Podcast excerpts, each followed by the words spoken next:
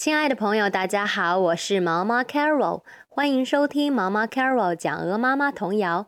今天我们要讲一个很简单的童谣：Great A, little A, bouncing B。好，把我们今天呢要学到的词汇给大家来读一遍：little, little 小的，bouncing, bouncing 弹跳的。cupboard cupboard 橱柜，see see 看见。好，我先慢慢的来读一遍哦。Great A, little A, bouncing B. The cat's in the cupboard and can't see me. 好，现在速度要快一点啦。